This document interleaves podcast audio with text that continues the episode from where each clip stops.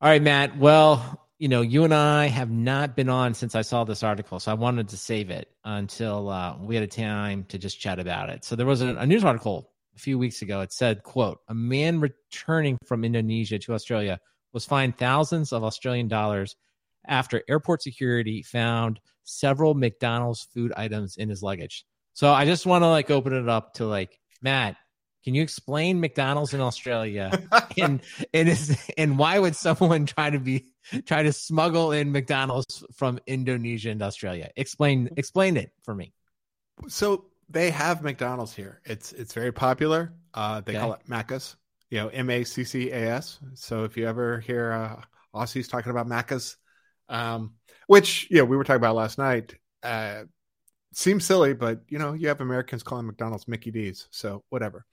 Um, but uh, like, yeah, just this to be clear, like is the official name McDonald's and the yes, the nickname official is name is Macca's? McDonald's, and Okay, so we would still it see the golden arches in yeah, McDonald's yeah, yeah. if we were there. Okay, but people would just say You, we're you to- might actually occasionally see Macca's in print and official stuff, though. That's what's nuts. Okay, so step So- one, so, it's yeah. got another nickname. Again, not the biggest problem in the world. What about the menu? well, uh, the menu, uh, they do have they do have some stuff that's not probably on your American menu. They have, uh, I think it's called the McDonald's Cafe. Uh, so they have a, a full coffee menu with Okay, you know that's pretty kinds of stuff you'd see in a coffee shop. So they've got some muffins and you know flat whites, espressos, you know long blacks. Um, know they they that that whole part of the menu I'm pretty sure doesn't exist in the U.S. because Okay, because you know when you come to Australia you got to up your coffee game. Starbucks. that's right. As we've discussed on previous episodes, don't bring Yes. don't bring your Starbucks to uh, to Yeah, to- Australia. to Okay, what about the food yeah. though? When we think of McDonald's, we don't really think. I mean, yes, there's good coffee, but like, I mean, do we have an egg McMuffin? Do we have hash Uh, browns? Yeah, yeah, they do. They do. Okay. Um, I I think I've been there twice. Um, my my oldest likes he likes Macca's. Uh, now that he's off at college, uh, you know, c- you know, commuting to to to not to college to university to uni. College here is high school, so whatever. Okay. Um, now that he's you know getting to uh, do some commute on the bus and train, he uh, feeds himself, and a lot of times it's Macca's or uh, Subway, uh, which are both kind of gross, but you know whatever. Um, yeah, I think the food's mostly the same. They, okay, so like Big uh, Mac, is there a Big Mac? yeah, yeah, there? yeah, definitely. Big okay, Macs. what about Ronald McDonald? Has the clown made it over there, or is that like out of? I don't know. Is that like not culturally appropriate? Probably tone that stuff down. I don't recall seeing like the Hamburglar or Okay. uh, I mean, in uh, fairness, you I know, feel like that's Mary been toned down here too. It's not. That's that's sort of. I think that's kind of been phased out. That's maybe more our childhood. Okay. yeah, but- Milkshakes but though. Yeah, they're not very good. Uh, so Australian milkshakes. As in, they're not good because they're different, or not good. Period. Because you don't like McDonald's milkshake. And I listen. I love They're McDonald's different. milkshake. They are different. I take it. I take one right Yeah. now. I'm getting a little hungry. yeah, no, no. Just So, so this. when, when when you get yourself a milkshake in the U.S., uh, you usually it's it's pretty thick, and you know you have to you have to you know suck on the straw pretty hard to, to get it coming up. Um, milkshakes here are generally heavier on the milk, and so Mm-hmm. it like I've I mean I don't order them usually myself. My kids do, and so a lot of times it's like you shake it around and it's like you got a little bit of ice float, you know, a little bit of ice cream floating in a milky drink, as opposed to like I, when I want a milkshake, I want to be able to like turn it upside down and it's you know stays in place. Um, and here they call Queen that style. You're like a Yeah, a- yeah, a glass def- person, right? Uh-huh. yes, Okay, they, they, they call that a thick shake. So the milkshakes here are very milky, liquidy, and McDonald's has gone down that path because that's what the locals like. All right. Can you report anything on the French fries? Because that's pretty much what I think. delicious McDonald's- as always? Okay, Yeah, so that's- that has that's not been. McDonald's. Yeah, that's that's what they're. It's a piece de resistance of McDonald's. Yes. right. It's the French so fry. so anyway, but that all that said, uh, there's no reason to bring Macca's into this country uh, and try to get it through border control Okay. because um, right now uh, Australia does not have they don't have rabies and they don't have hoof and mouth disease, and that's what they're afraid of is Indonesia is currently kind of overrun with hoof and mouth disease to the point where they've talked about stopping all travel from Indonesia because you're talking about a 50 I think I saw it listed as a 59 billion dollar um, industry, the beef industry. And so if you bring that in here, you're, you know, it, you know, $1,800 fine sounds excessive, but it's because you're threatening a, you know, multi-billion dollar industry um, with, you know, a disease that they don't have. And so that's why it's so strict. You know, the Australian border control is, you know, really strict about, you know, fruits, nuts, meat.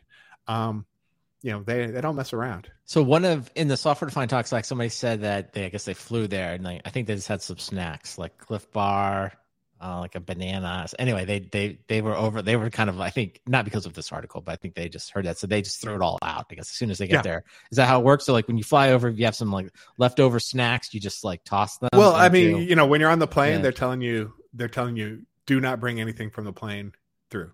You know, okay. eat, eat, your nuts, eat your granola bars. You know, eat, eat your, your cookies.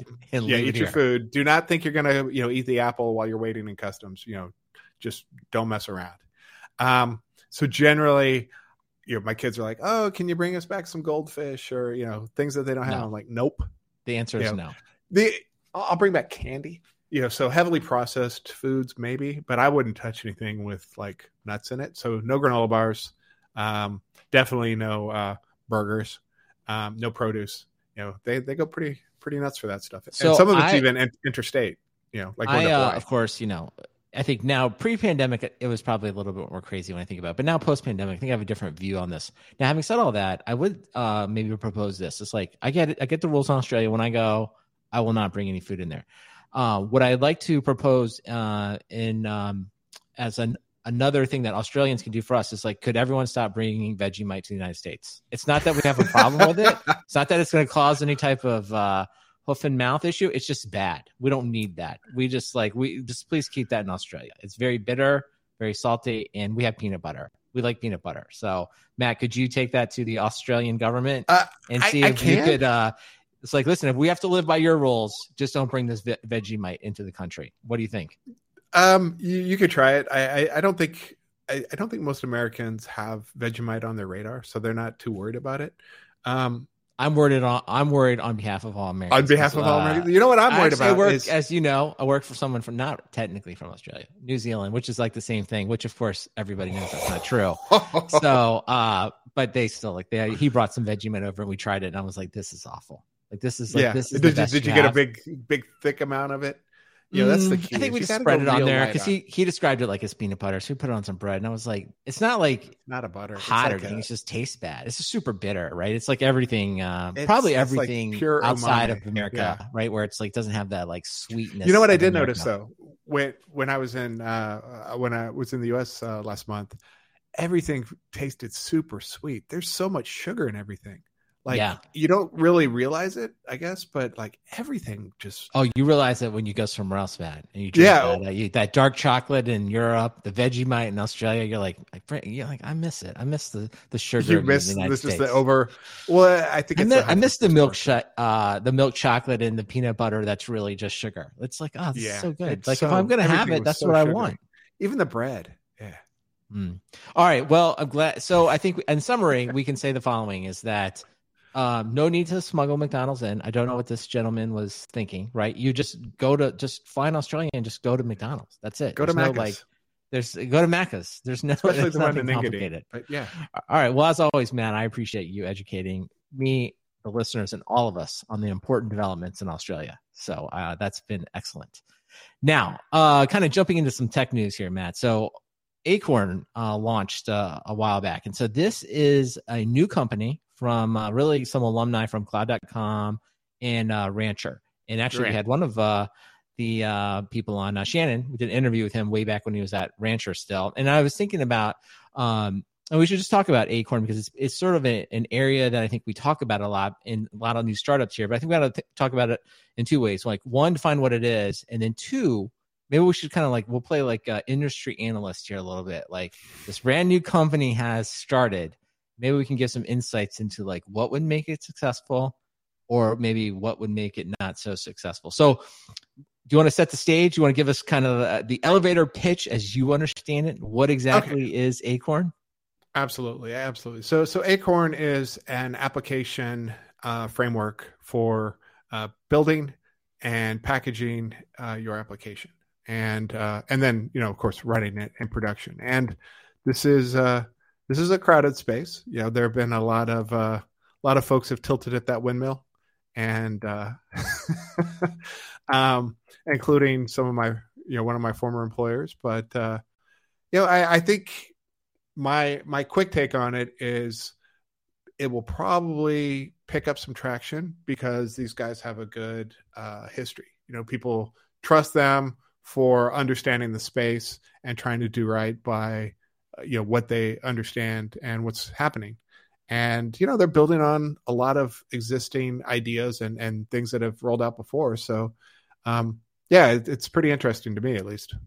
All right, so a couple things to dive in here. So they have a nice post, and I'll link to it here that kind of explains at least their view of why they feel like there's a need for Acorn. And I think it's it is to your point. Like I think it's something that is almost kind of just stating the obvious at this point, right? It says quote unquote the core concepts in Kubernetes are raw and essentially infrastructure oriented. So this feels like just another version of its too complicated for developers.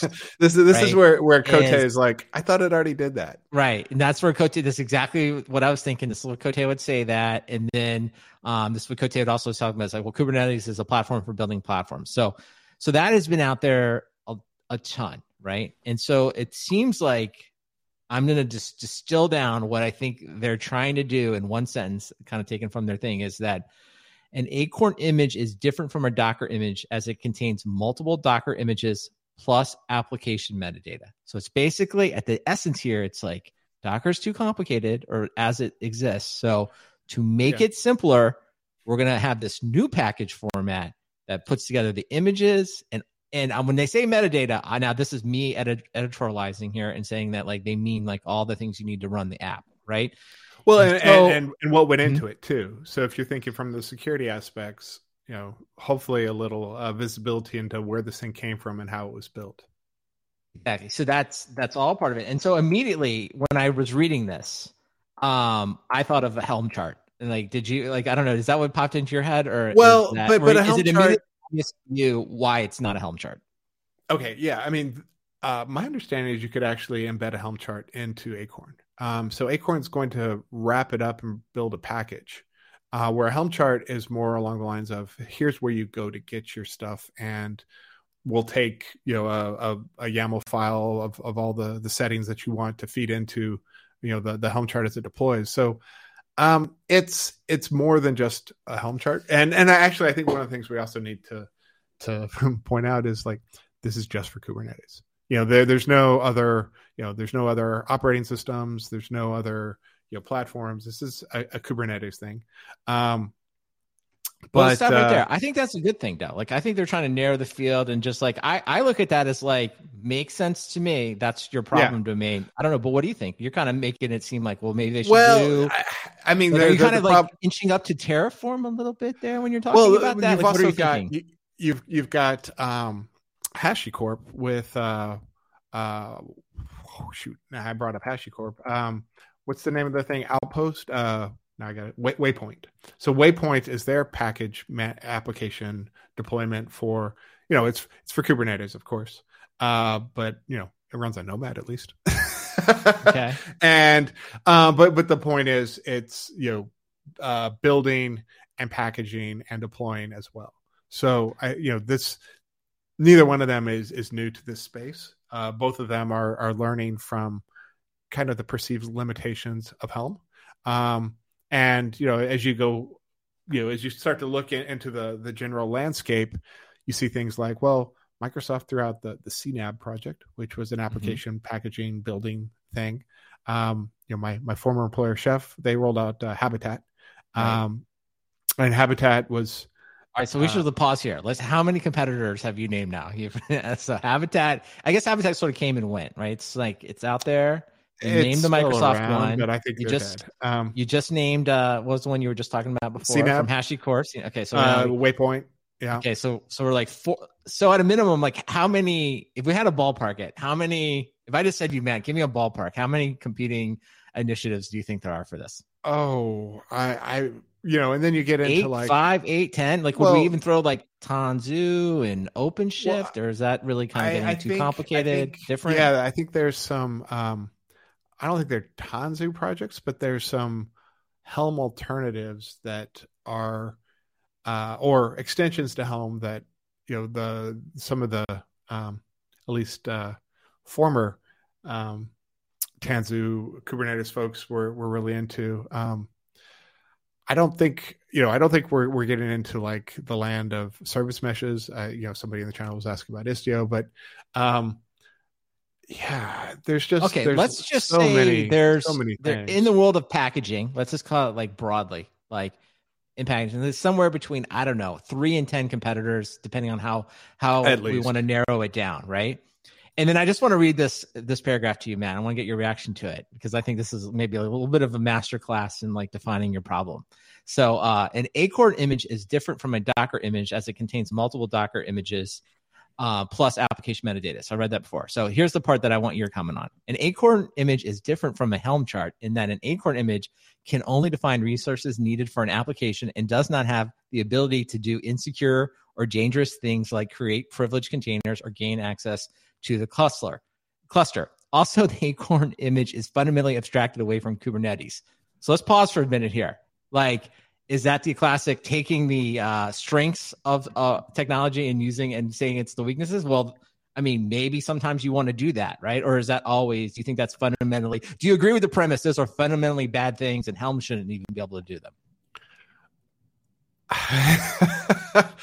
um, I I think they probably are coming from from the experiences they had at Rancher and some of the Rancher packaging semantics of you know getting things uh, deployed into edge cases and helping people um, get applications out to these. I, I'm saying Like, there's probably power, valid right? way. I think you can Yeah. say it this way. Like what they're kind of saying is like, may like they're. I, I think we can read into this. Their experience is like, if you give people this power, they'll probably It- use it wrongly, and they'll Yeah. make make it makes some Eh, security and not necessarily right? not necessarily use it wrong intentionally. It, Right, There's a So- lot of Yeah, so you're kind of putting things. some I mean- guardrails on, right, to make it Yeah. simpler. All right. And so the final comment here, the final part I'll read here is, and they say, and finally, it's different because it's simple and fun to build.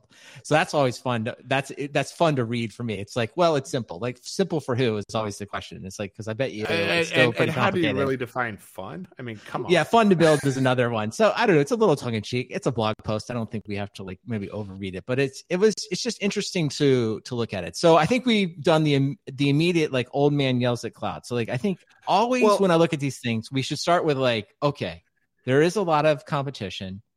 None of that has necessarily broken out and solved the problem in a way that we all feel like oh it's done. Like everyone uses Helm charts. It's just like it's solved. So so now and I and I was going to use the analogy of when I first saw Datadog, I was like, yeah, you know, it's sort of like we already have this. It already works on a lot of different things, right? But then, of course, Datadog went on to be extremely successful.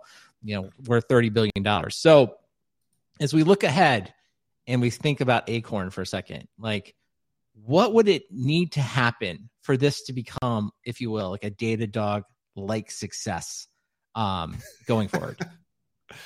Well, you know, ideally for them, they're going to be, uh, you know, people will will talk about them in the same hush tones they use for Heroku. Uh, that that's that's success because um, it's such a crowded space that uh, they're going to need to break out somehow. And and I think and I actually think you know I'm I'm seeing traction. I'm seeing people talk about them that they're kicking the tires and using it. And given these guys' history of you know what they did with Rancher and K3S and, and all that stuff, they'll they'll be pretty flexible. You know, the the key is like they did not put out a finished product. Uh, they put out you know probably a seventy five percent of the way kind of thing where it's usable today, and you know it, you, they've got a roadmap. It's public. It's you know very open source friendly. So they're going to take it where the market is, and so I think it will be more successful than some of the other alternatives out there, uh, just based off track record. Um, commercially, though, that's a different discussion. Like, I don't know, you know, I, I, think probably commercially there's a plan to you know host this stuff and do builds and you know that I don't know. I don't know what the financials look like for the other folks who have you know done hosted build platforms and you know does that actually work and pay off? Uh, you know, you you've seen Docker you know start charging for all the free stuff, um, or you know trying to limit some of that stuff. Uh, other people who are in that space like Bitnami, they got bought up. Um, so I, I don't know. Yeah. But yeah, I'm, so, uh, I'm willing to kick the tires and try it. Though. Yeah. That's well, the, I mean, that's the key.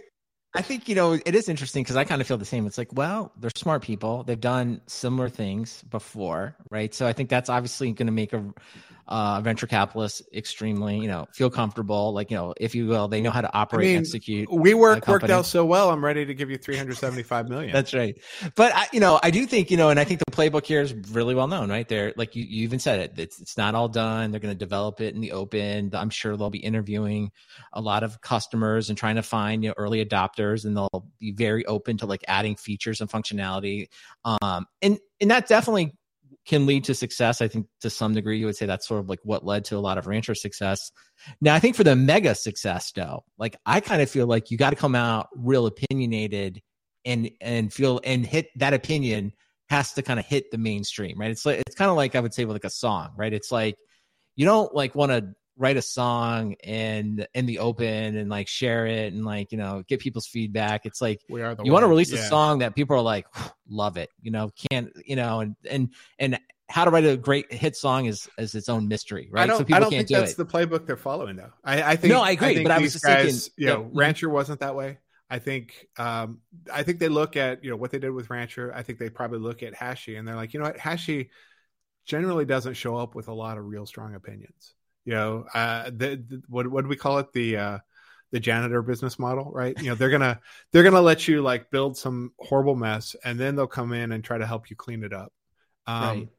and that's that's perfectly valid i you know i may i don't know did they say if these guys have taken a bunch of VC or not? Maybe they don't need it. You know, yeah, maybe they, no, they've run. They've definitely taken some, and I think you're right. And I think they're the, the playbook. I think to your point is, you know, and again, like we should all be so you know troubled with like, well, maybe I could only sell it for several hundreds of millions of dollars, or maybe a billion, right, or something now, right. versus like trying to be the next Datadog, which is like another 30, 60 billion dollar. And I don't know, you could you could even say, did you know? I feel like Datadog. I don't know if they would say this, but I feel like they had this explicit kind of opinionated. Let's just make it simple and put it on SaaS, right? Whereas I think a lot of other companies we're sort of making monitoring and listen i've worked at some of them we're kind of make it more complicated than it was right? It was like well we've all moved on from that. Now we need to do this other thing. Whereas they kind of came in and just uh, did it real simple. So i don't know i feel like maybe that was an opinionated approach. People can debate that.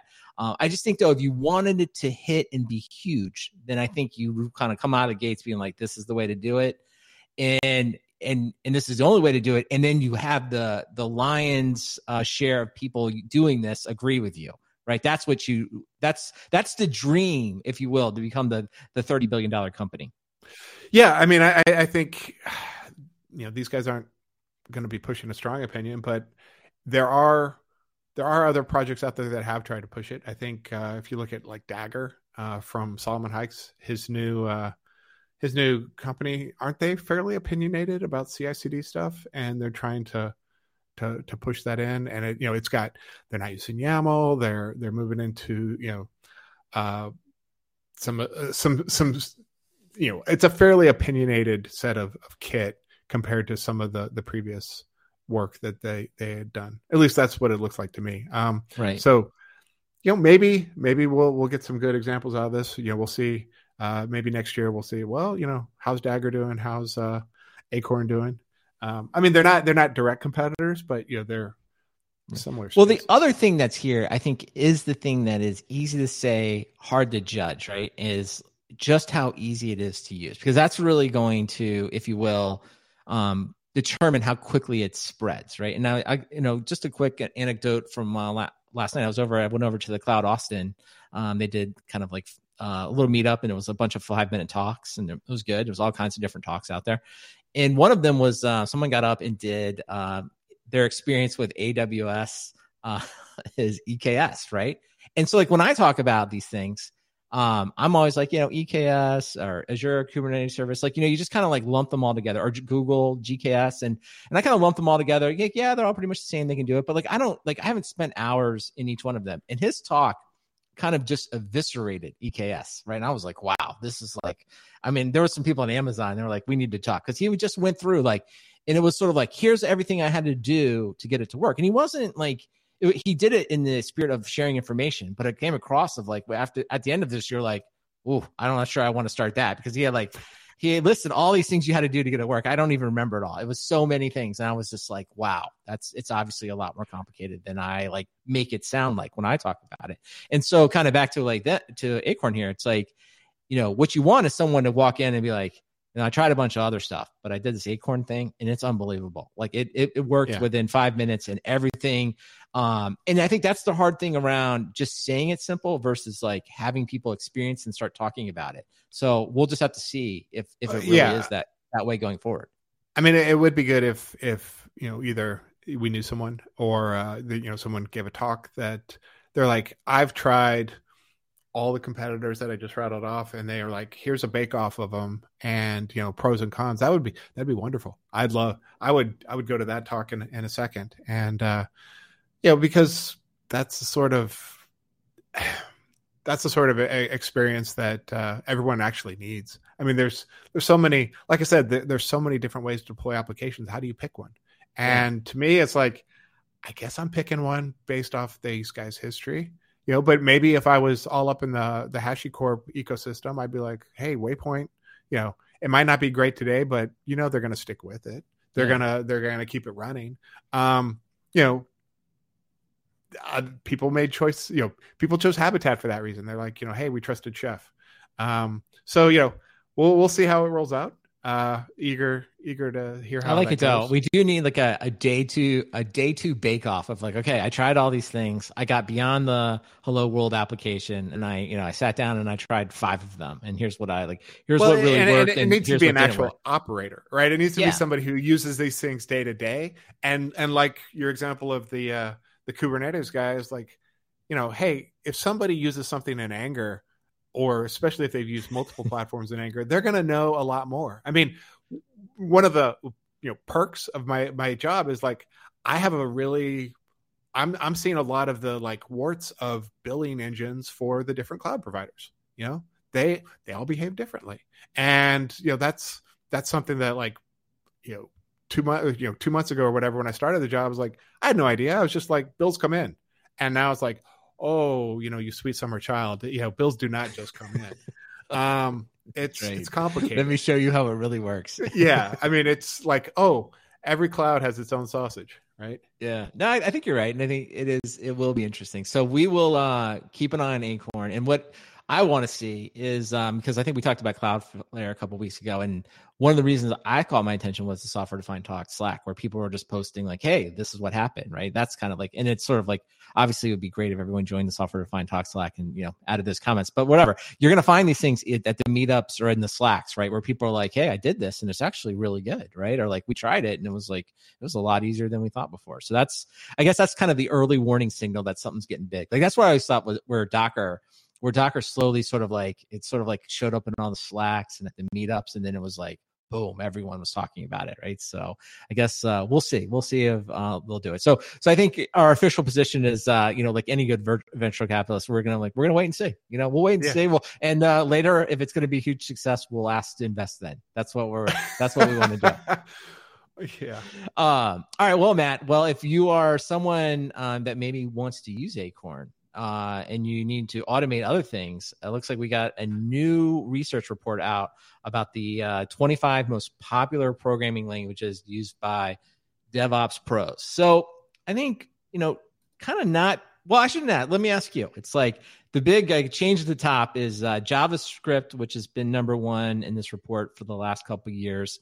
Uh, and I should also say that this report is sponsored by uh, Circle CI and it's posted over on the New Stack. Um, so it's and I, I, guess the way that they do it is that they I'm like I won't bore you. You can all read it. They basically analyze like all the millions of uh, things they have going on at Circle CI, and that's how they come up with this data. So it's a pretty representative sample, I think, of probably what people are doing. So change at the top is JavaScript uh, dethroned as number one. uh, and replaced by TypeScript. So I guess I don't know. My immediate take is like, oh, that's kind of the same. But then Yeah. maybe maybe it isn't. Like, what's your take? Is that like a big deal? What what, I- what are your I- thoughts? I mean, you know, if you look over the the last three years, you know, TypeScript's been working its way up the charts, but it's kind of like, eh, you know, that that's it's still JavaScript at the end of the day. I don't know, but are we overlooking like static typing? Like static type? I guess because to me it's like, oh yeah, static typing is good. That is like my no, I. I, I, I, th- I think there has been a renaissance of you know static typing. I mean, I I say this as a uh, Ruby lover and uh, you know former Pythonista. Um, you know, static typing solves a lot of problems. Uh, you know, there, there's that's the reason you know people kind of latched on to Go, and uh, you know TypeScript is definitely carrying that that flag. Um, I think uh, you know it just there are whole classes of of issues that don't really pop up if uh, if you have that. Well, I just tell me like what is the uh what are the the cool kid developers uh where do they stand You're asking Because the I person. I come from like no, because I was trying to think like I my background was like the C uh C plus plus Java. Like I, I've always thought static typing is the way. Like I've and then there was, you know, but then the I remember back, you know, this is like a long time ago, like the small talk people were like, no, everything's an object. You never know what's really happening. And then of course I love you mentioned that. some of I do. you, I do. you mentioned so so I don't I don't I don't, I don't know. I, just wonder if like my view of the world has come back into vogue. That's what I'm think- just wondering. Is like, and then I'm like Swift. Swift has got a lot, of static typing. I really like that Yeah, too. Right. yeah. So I mean, mo- most um, of those languages do. You know, the your, traditional, you know, C and, and most compiled languages are are going to be. I don't know going who is the path. who is the definitive language builder these days. I guess we'd have to go ask them. Like it feels like static typing. Oh, I hope static typing wins. I, I, I just, I'm always on that team. I'm on team static typing. So I, I think, I think we're divided here. You are. I, I, I've done both, and you know, I'm I'm flexible. You know, uh, which I guess that means I'm not pro static typing, being flexible. Um, but yeah, I, I there are definitely a lot of benefits to it. Um, Quick I- sidebar on this. Like, really, why, why do we have to wait to the runtime to find the error? Like, why is it ever a good thing? Like, I, that's, I guess, is my only, my own question about the whole thing. Like, why, why, why? well, I, why I, just think, tell me, think the just tell me when I'm writing the code. I don't, I'm, I've done something wrong. That's what I like. I, I, I don't think I don't think the problem is usually um, at compile time. I think it's usually you're running into some data you weren't expecting, right? So you know when you go to JavaScript and you're like, hey, you know, one plus one, it's like, oh, that's two, and you're like one Mhm. plus f, and it's like, ah, you know, it just you know, you know, here's a Unicode cow. I mean, you never know what you're gonna get um, when you start having you know. Uh, static you know d- uh, dynamic typing um, because people will send inputs that you don't expect and so that's a whole class of bugs that you know it happens but uh, the you know the flip side of course is like sometimes that's kind of cool you know being able to take things and cast them to other uh you know other things or or if you're processing text and you know that you want to turn it into an integer that that kind of stuff so that there is definitely a space for um for these things but uh yeah There's a time it and a place seem- for it- everything, I guess. it, huh? it, it seems like you know even convention is winning out in a lot of things. You know python has strong conventions about formatting. You know ruby doesn't. Um and you know people like would hate on the python's white spaces like i kind of liked it you know because it just it meant that whenever you dropped into somebody's code you could figure things out. Um and i've heard that about rust. You know it's like you know all rust kind of looks the same after a while. And you know definitely go you know uh, there's a lot of pre-processing and you know post-processing and things just kind of because i mean you you were there back in the days when when uh, we worked at uh, a java shop and and the two different managers had different opinions about code formatting and they'd go and change it after hours i mean stupid stuff like that doesn't need to happen anymore let's just move on to solving our problem Well, I'll save us from this rat hole. We're not gonna. We won't uh, determine the the. Uh, I don't know what is best now. And honestly, I, I've been away from the game, so my all my all my knowledge is dated. I just know what I like. So I will see. All right. So TypeScript, static typing.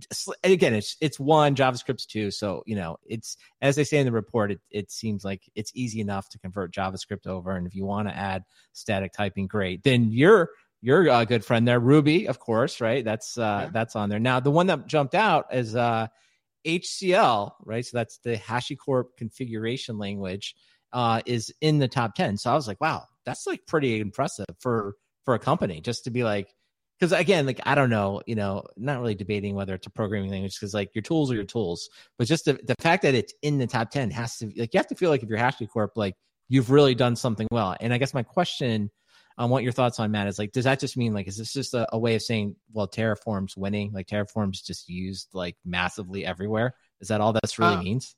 Yeah, I mean, I think um yeah, that that that's exactly what it means. I mean, when you when you start talking about DevOps languages, you're like, well, what do you know DevOps engineers use in their day to day? And you know, Terraform is incredibly popular, and so HCL is a specification for you know it's a HashiCorp language, um, and so uh, it's the standard. All right, so I think HashiCorp. So we should all go long on HashiCorp. Then they're going to be around. If you're in the top ten, right? You're because that's the other thing they say is like you know basically you um, to reach the top 25, a language needs to be used in over 150,000 workflow runs. Uh, to reach the top 10 requires millions. So it just kind of gives you a sense of the scale of this data set. So I was like, wow, like if you're in the top 10 and you're the only, I'm just double checking. I don't, I'm not messing up anything. They're basically the only vendor specific like I guess Swift is uh yeah, I, guess, I guess that's 12. So but still I was like, wow, that's just like I, don't know. It's just a way to think. I guess the way I've what is, what is Apex? Like, I don't know that one. Mm, I don't know that one either. Hey, if you don't know, I definitely don't know it, Matt. So I was like, well, I was like, so I think that's just it is a good proxy though. I was like, I guess as an investor, you'd be like, HashiCorp, incredibly sticky if nothing else. Like if you're used this much, you're not going anywhere, right? Like you're going to be well, around for a long time. And, and that's I guess that's what I'm saying. Acorn regardless wants to be that right? It's true. So we should add that. Like, yeah, do we see Acorn? I don't know if it would ever show up in this list, but do we see in the equivalent um, how applications? I mean, isn't packaged? isn't Kotlin a vendor language? You know, yeah. I mean, is that this? Yeah, I guess that's true. Android that's Java. another one. It's a Google thing, right? So, and then also like on here, uh, the uh, uh, Jupyter notebooks as well. So that's kind of interesting. So I think that was another one. And then what else? Anything else? Anything else catch your? Uh, of course, we see Docker files kind of there at the bottom, but that that's not surprising. Any of the other languages jump out at you as interesting? Um, the you know C and Rust bringing up the the end of the list. Um. it seems like C does not. I don't know. I don't know much about Rust. I haven't really. I've not been hands on. Like, yeah, C does not seem like something as a DevOps engineer. It doesn't lend itself well to those tasks, but uh, but that's still pretty a lot though. Still be used a lot. Yeah, well, I mean the, the the the problem is like like to me it's like I started right you know things that people do with ruby or python today is like i used to do those in c long time ago and so i'm like yeah it was the wrong tool but but you know it, it, you know why uh and and how come bash isn't on here that's the real well, they should just probably have the command line, right? In general, yeah. I think they have. Well, Bash, they have like shell on here or something, right? Yeah. Does that count as uh maybe no? Oh, there it is, shell twelve. Yeah, okay. so that's on there. I mean, it's kind of in the middle. That seems like where it will always be, right? It should never be number one, but it should never be lower than probably like the fifty percent mark, right? So now we did get a little uh a little update here from uh, one of our uh, uh, listeners on the chat. They say Apex is Salesforce. That's Salesforce's uh, thing. So okay, so I have go. not used that as well. So that seems but may, that would make sense, right? That's pretty successful. I think our net net of this is like automation is working, right? People are writing a lot of automation. Like, was that, I don't know, was that ever in doubt? I, no, no, not, not at all. Okay. I'm just glad they didn't call JSON a uh, program, programming language. but they did call HTML one. So we're going to get emails on that, you know? So it's like, I, you know, it is interesting if you just, I think maybe they should just say tools like going forward or just like, what's the most generic way? Like what, what tools, what I don't know, what do you call it? Like, because that's all that really matters. It's like, I mean, l- language kind of makes sense. It's what what are you expressing things in, and you know, of course, that that would change the list up. Uh, number one would be YAML. Number two would be JSON. All right. Well, that whole list, uh, I'll put a link into it, and uh, I'll make sure that the uh, sh- at least the uh, chapter art you can see all the, the languages and you can uh, figure it out. And of course, you can uh, you know weigh in on you know tell Matt if why he's wrong and that static typing is is the only way of the future. So everyone, please tweet that at Matt Ray. I would appreciate yes, that. Please. All right, Matt. Well, listen. While the world is automating, you know, uh, things to run, let's talk about something you and I really think is important here. Is like what is the best way to deal with all these CSV files that we have to do in our day jobs? Let's let's let's let's put the real engineering to the side for the moment, and let's talk about you know what I like to call, think of. This uh, is the building, real engineering. Building your MBRs, getting your pricing right, you know, getting making sense of some arbitrary piece of data that you were sent, and someone wants to know something. So you've been given a CSV file, and I've been looking into this more because I'm always like, well, what is the best way? To actually figure out uh, how to make sense of these. And this week, I think, was the official Microsoft Excel World Championships. That's mostly around financial modeling. But if you would like to see people do things with Excel that you did not think were possible, uh, you should watch a few of these videos. How far did you make it? You said you made it what a couple minutes into one. Did you even like survive a whole, I watched a whole about, round? I, I, did not. I, I I was like I watched the intro and like wow, they actually have people announcing this, and then I jumped in a little bit to see, uh, you know, what kind of what was happening, and uh, and then I was like, this is not for me.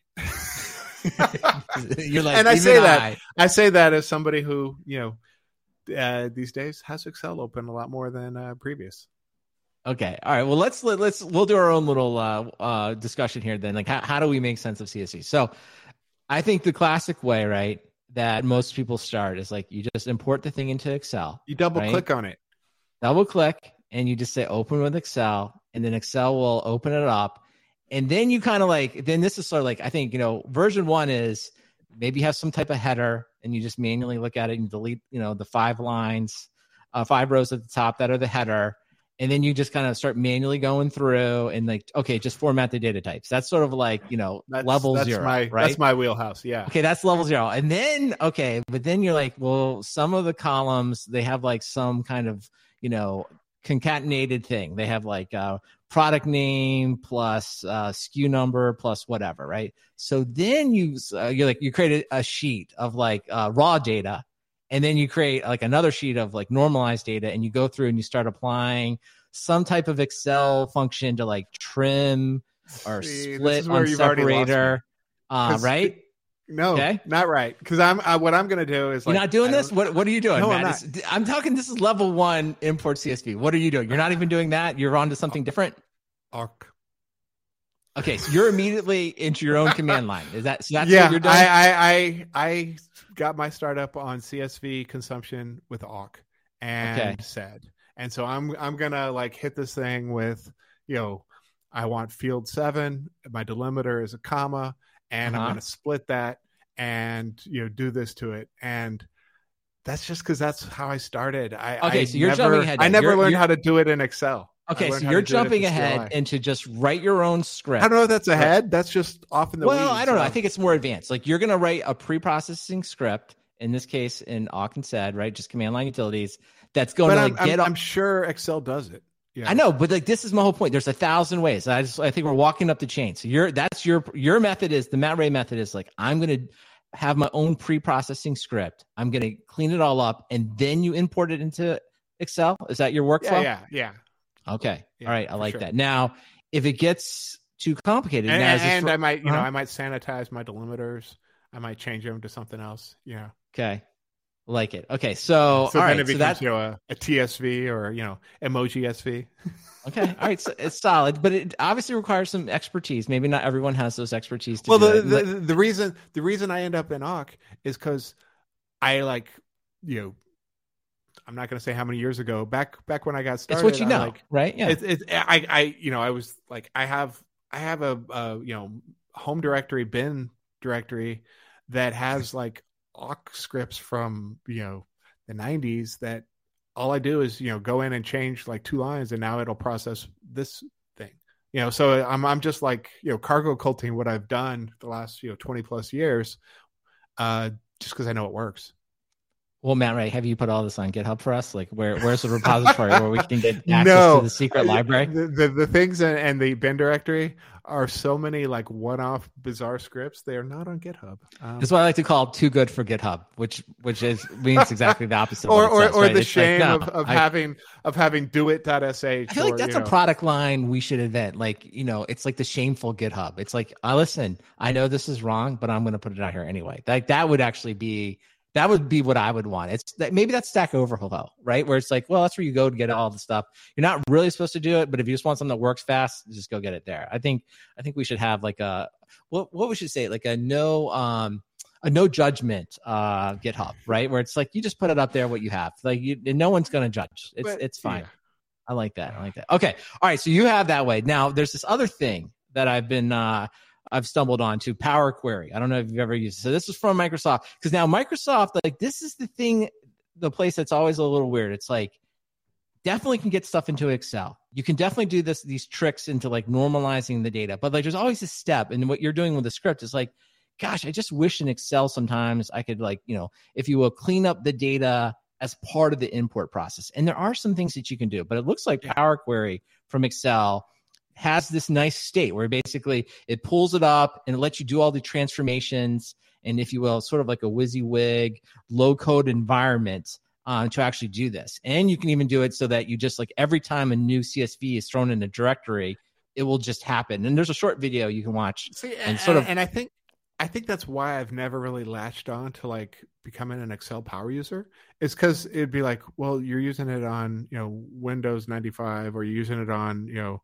Mac OS, and like the features would be different between the versions.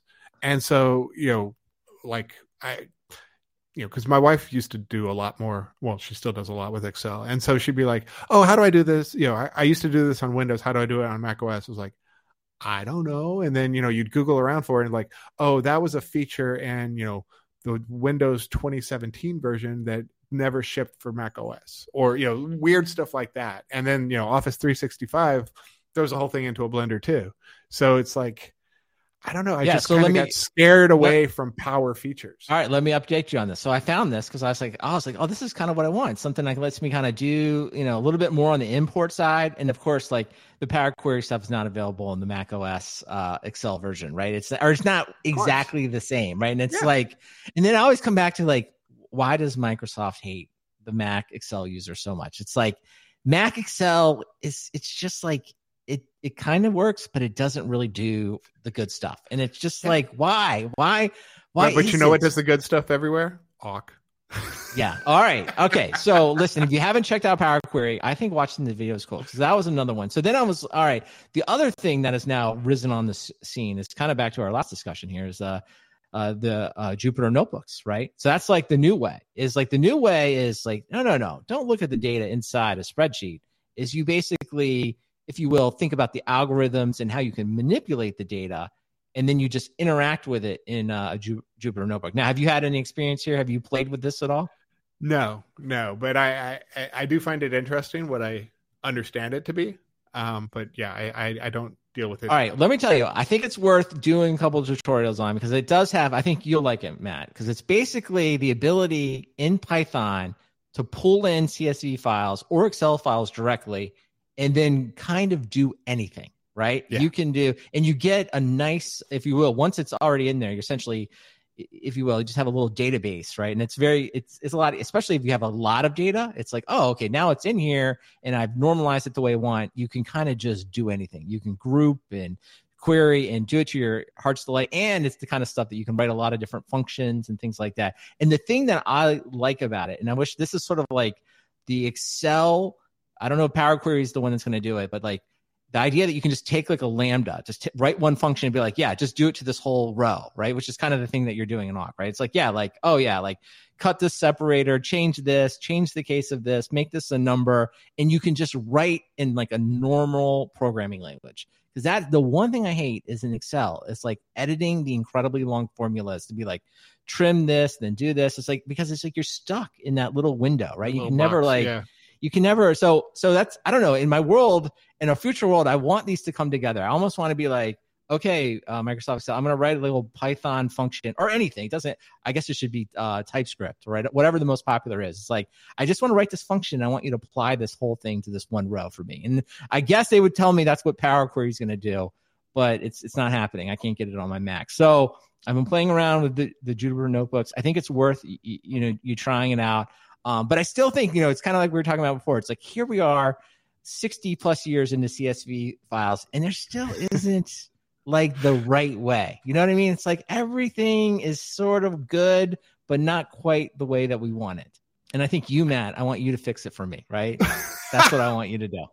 I was going to yeah. throw out some other ones. It sounds like you already gave away yours, but I thought for sure you'd have some kind of Emacs. Like you'd be like, "Well, I did this thing in Emacs." That like no, no, because like Visual I... Studio also has like you know how you can do the multi-line edits. So sometimes you can just like you know it, grab it and just like multi-line edit and delete a delimiter no, here and there. Emacs definitely has that. I I usually keep that processing back at the CLI so I don't muck it up inside of an editor. Well, the other thing that's coming out here that people have mentioned uh, on in the chat here is like, and maybe this is my own this limitation. Is like everyone else is saying is like, well, really, what I'm what we're describing here is interactions with a database. So so maybe maybe in the end we should just go back to our learning the database skills and writing SQL and just like create a data a proper database ta- table, right? But like that always feels like a step too far. Like it's just like I oh I just don't have time to like I don't have time to do that as if I have time to like mess with all this other stuff I'm doing. So I don't know, maybe in the end it's like right tool, right job. Just just embrace the database. Everyone uh, download MySQL and just start running no, it locally. No, every everything is a nail. Find yourself some good hammers and nail them all. All right. Well, well, we'll do that. So, okay. All right. Well, listen, I'd like to hear in the software defined talk Slack, or if uh, people want to write in, like I would like advice. I bet you this crowd, I, if you have a, a, fancy way to process CSV files that we haven't mentioned that you think is better than uh, all the bad approaches that we went over, I like either email us, uh, put us on Twitter, tell us the right one, send us other utilities. Uh, maybe Matt will share some of his secret scripts with us, and you know we can uh, all comment on how good those are. So um, that's what's going on. All right, Matt. The final thing we're going to talk about this week is is just say um, passwords. Evidently, passwords still a problem. It sounds like Microsoft had a problem this week uh, with employee logins, and then Cisco also confirmed um, that. So I, I I don't. I think we've said everything we can say about passwords. It's like this is bad right? It's just like it's never going to be fixed bad. until we get rid of passwords. Passwords are bad. Yep. So everyone, uh, if you haven't in, in, enabled two-factor authentication, uh, and if you haven't done that, just go change your password everywhere. That's what I would do. Immediately go change all your passwords. Um, all right, Matt. Well, listen, uh, if you want a sticker, Matt, how would you get a sticker? Me, I'd send an email to stickers at softwaredefinedtalk.com and uh, I bet they'd ship me one no matter where I lived. Yep, as long as you uh, included your postal address. Always need that. Always need the postal address, and I'll be happy to do that. Also, uh, wanted to just uh, give a quick shout out. I went out, as I mentioned earlier, to uh, the Cloud Austin meetup. It's like the first time I've been to a meetup, like a live one, in I don't know, a long time. So it was good seeing. I think they had over 200 people. It was the dog days of DevOps. So it was like uh, I think there were like 10 five minute talks. So it was good to see lots of different people there. Lots of some of the people uh, listen to the show. Laura, who's one of the co-hosts of uh, the podcast with JJ.